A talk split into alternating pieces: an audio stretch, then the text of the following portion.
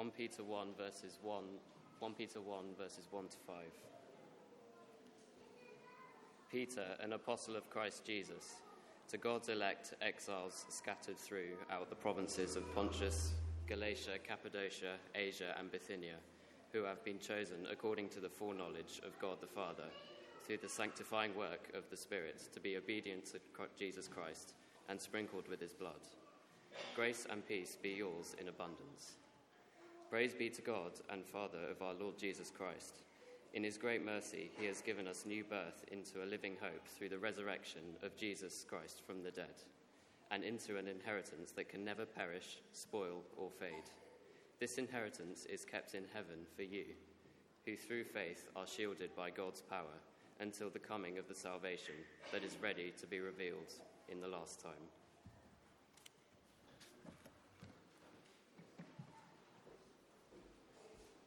Thank you very much, Josh. Thank you for reading for us. Um, now, if um, you've been around over the last year, uh, then you'll know that we have been working our way through John's Gospel, uh, right the way through from beginning to the end over uh, a sort of uh, the whole of the, uh, of the year, from September through. Um, and last week we finished, got to the very end of John's Gospel. Um, and you know what happens at the end? Uh, you get the death of Jesus and the resurrection of Jesus. And it might just be that you're thinking to yourself, well, so what?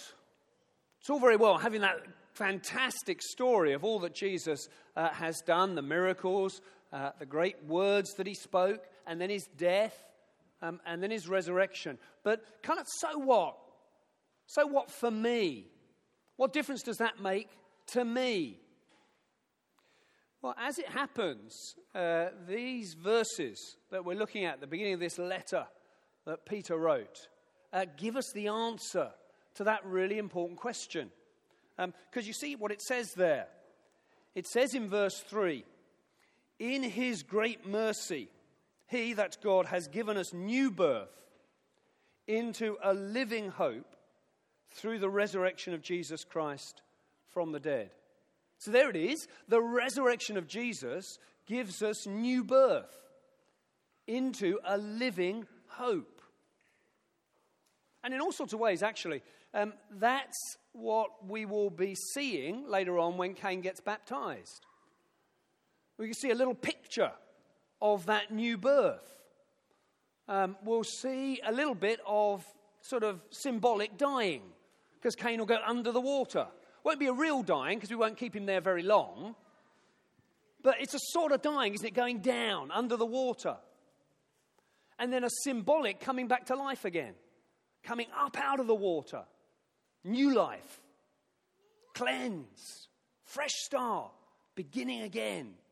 That's the symbolism uh, of baptism uh, that we'll see in a little while later on when Cain gets baptized.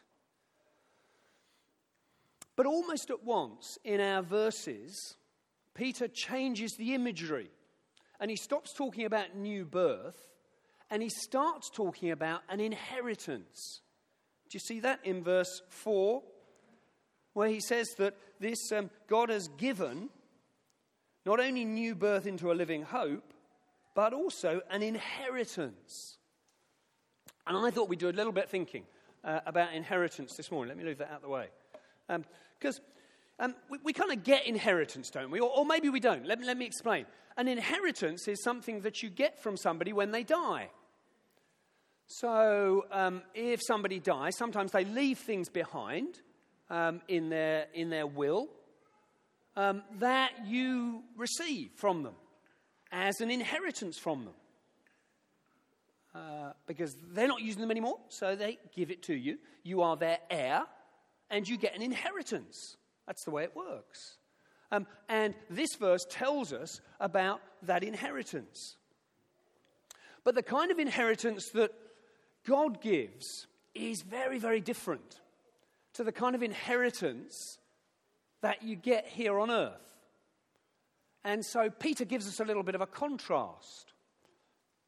So let's begin by thinking about the sort of inheritance that you can get here on earth, okay? So um, let's imagine that, I don't know, um, your, um, your aunt in the Netherlands dies and she leaves you her most excellent Dutch bike. It's very lovely. Look at that, gorgeous. Lovely Dutch sit up bike, perfect for Cambridge. You're very excited. You think, goody, I've got the inheritance. I'm going to get this lovely Dutch bike. How good is that? So here it is. Look, inheritance number one. Just waiting here for us. It's just arrived in the post, shipped over from the Netherlands. Now, who would like to come and open it for me? Very, very exciting. You going to come and open it for me? Come on then, Danny. You've got to rip all the paper off. Sure, you're capable of that. I might be. It's good job, good job. That's it, that's it, that's it, that's it. Excellent, excellent. Keep going. It's all got to come off. More ripping.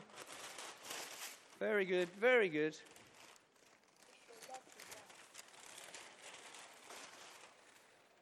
All the way. There it is. Oh dear. Oh my. Danny, thank you very much. You can go, you can go and sit down again. I appreciate your help. There we go. Yeah, kick it all away. Good idea. So look. Maybe you can't see it very well, in which case there's a picture up on the screen. Look what's happened to this lovely bike. It's all rusty. It's gone all rusty. The, the chain guard thing's fallen off. The tyres come out. It's perished, this. It's all perished. They're terrible. It's completely ruined. The, the seat's twiddled round. Shall I give it a ride? Shall I see if it works? Ah, it doesn't work either. It's completely ruined this bike. Is that terrible? See, that's what sometimes happens. You get very excited about inheritance here on earth, but it perishes, gets left out, gets all rusty, ruined. Never mind. Anyway, anyway, we'll forget about that one because we've got some other inheritance. Um, suppose, as well as having an aunt in the Netherlands, suppose you've got Uncle John, and Uncle John decides that he's going to leave you his tennis racket. Only this isn't just any old tennis racket, because Uncle John is Uncle John McEnroe. yes. And he's left you the tennis racket with which he won his very first Wimbledon. Oh, how good is that? And look, it's come in the post with lots of fragile stickers on it. Look at that. Uncle John McEnroe's tennis racket. Who wants to come and open this one? Who wants to open this one? You going to come and open this one? It says fragile, so be very careful. So exciting. Oh, it's in a case. Great. Lovely, lovely. Okay, can you unzip it for us? Oh, there it is. Right, now get it out. Get, unzip it, unzip it, unzip it. Good work. Good work, good work. Oh, teamwork. Okay. Now, do you want to get it out? Very careful, it's fragile. There you go.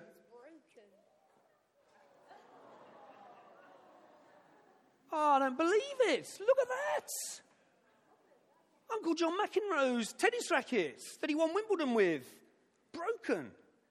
Well, thank you very much for helping. You can go and sit down again now. Now, you see, look. Here it is. We got so excited. And then look, look what we've got.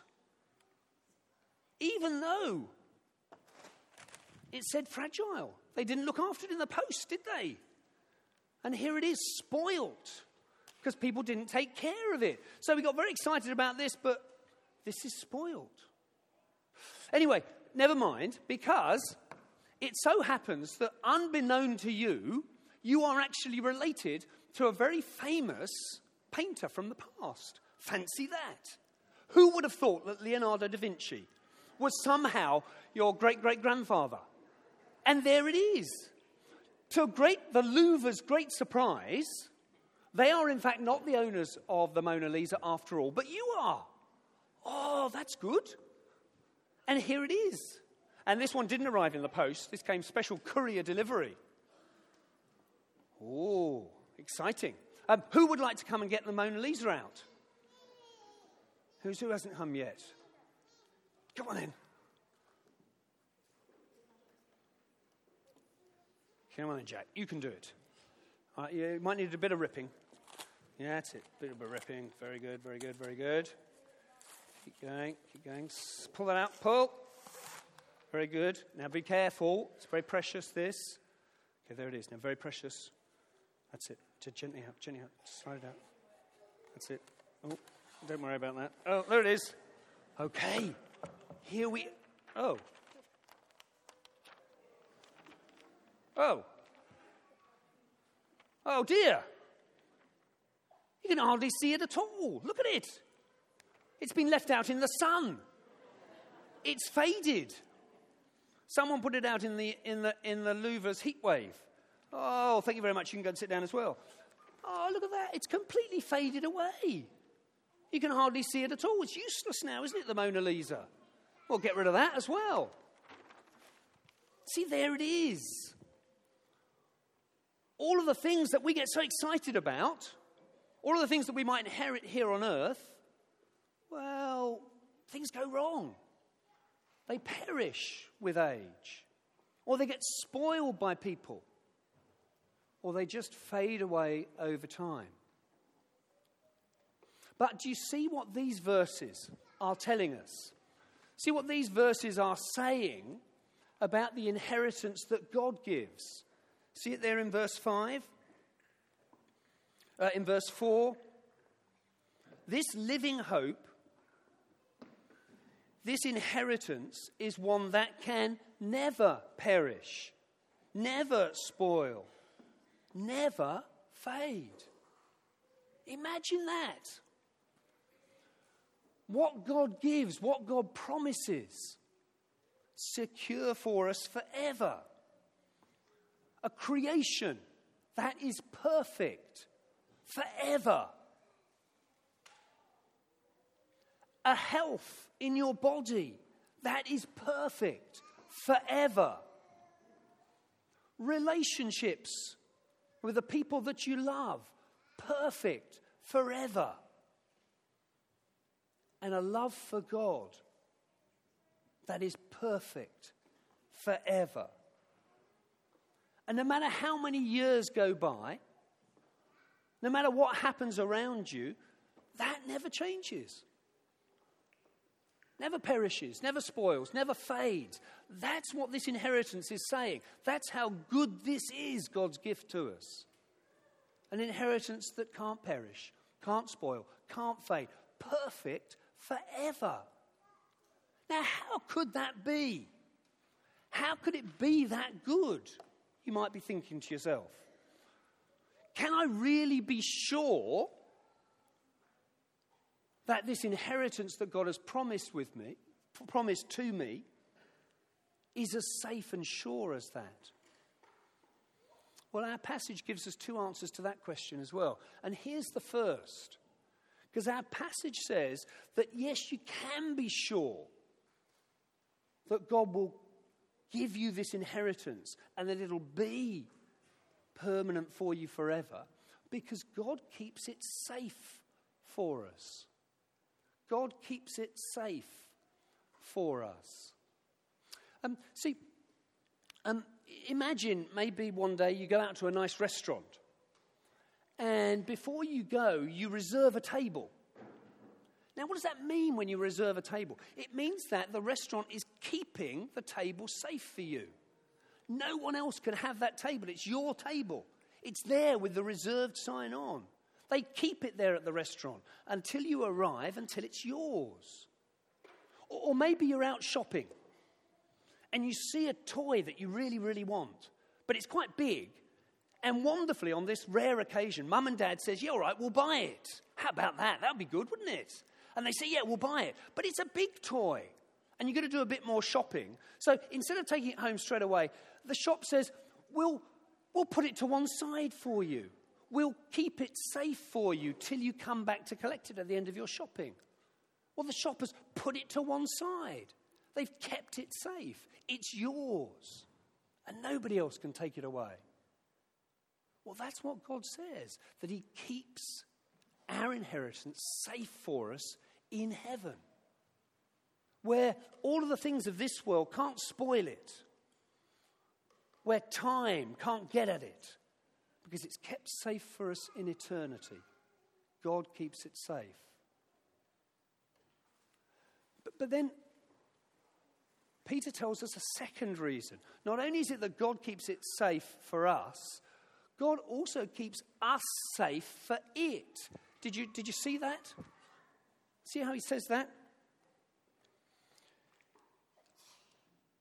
This inheritance is kept in heaven for you, who, through faith, are shielded by God's power until the coming of the salvation that is ready to be revealed in the last time.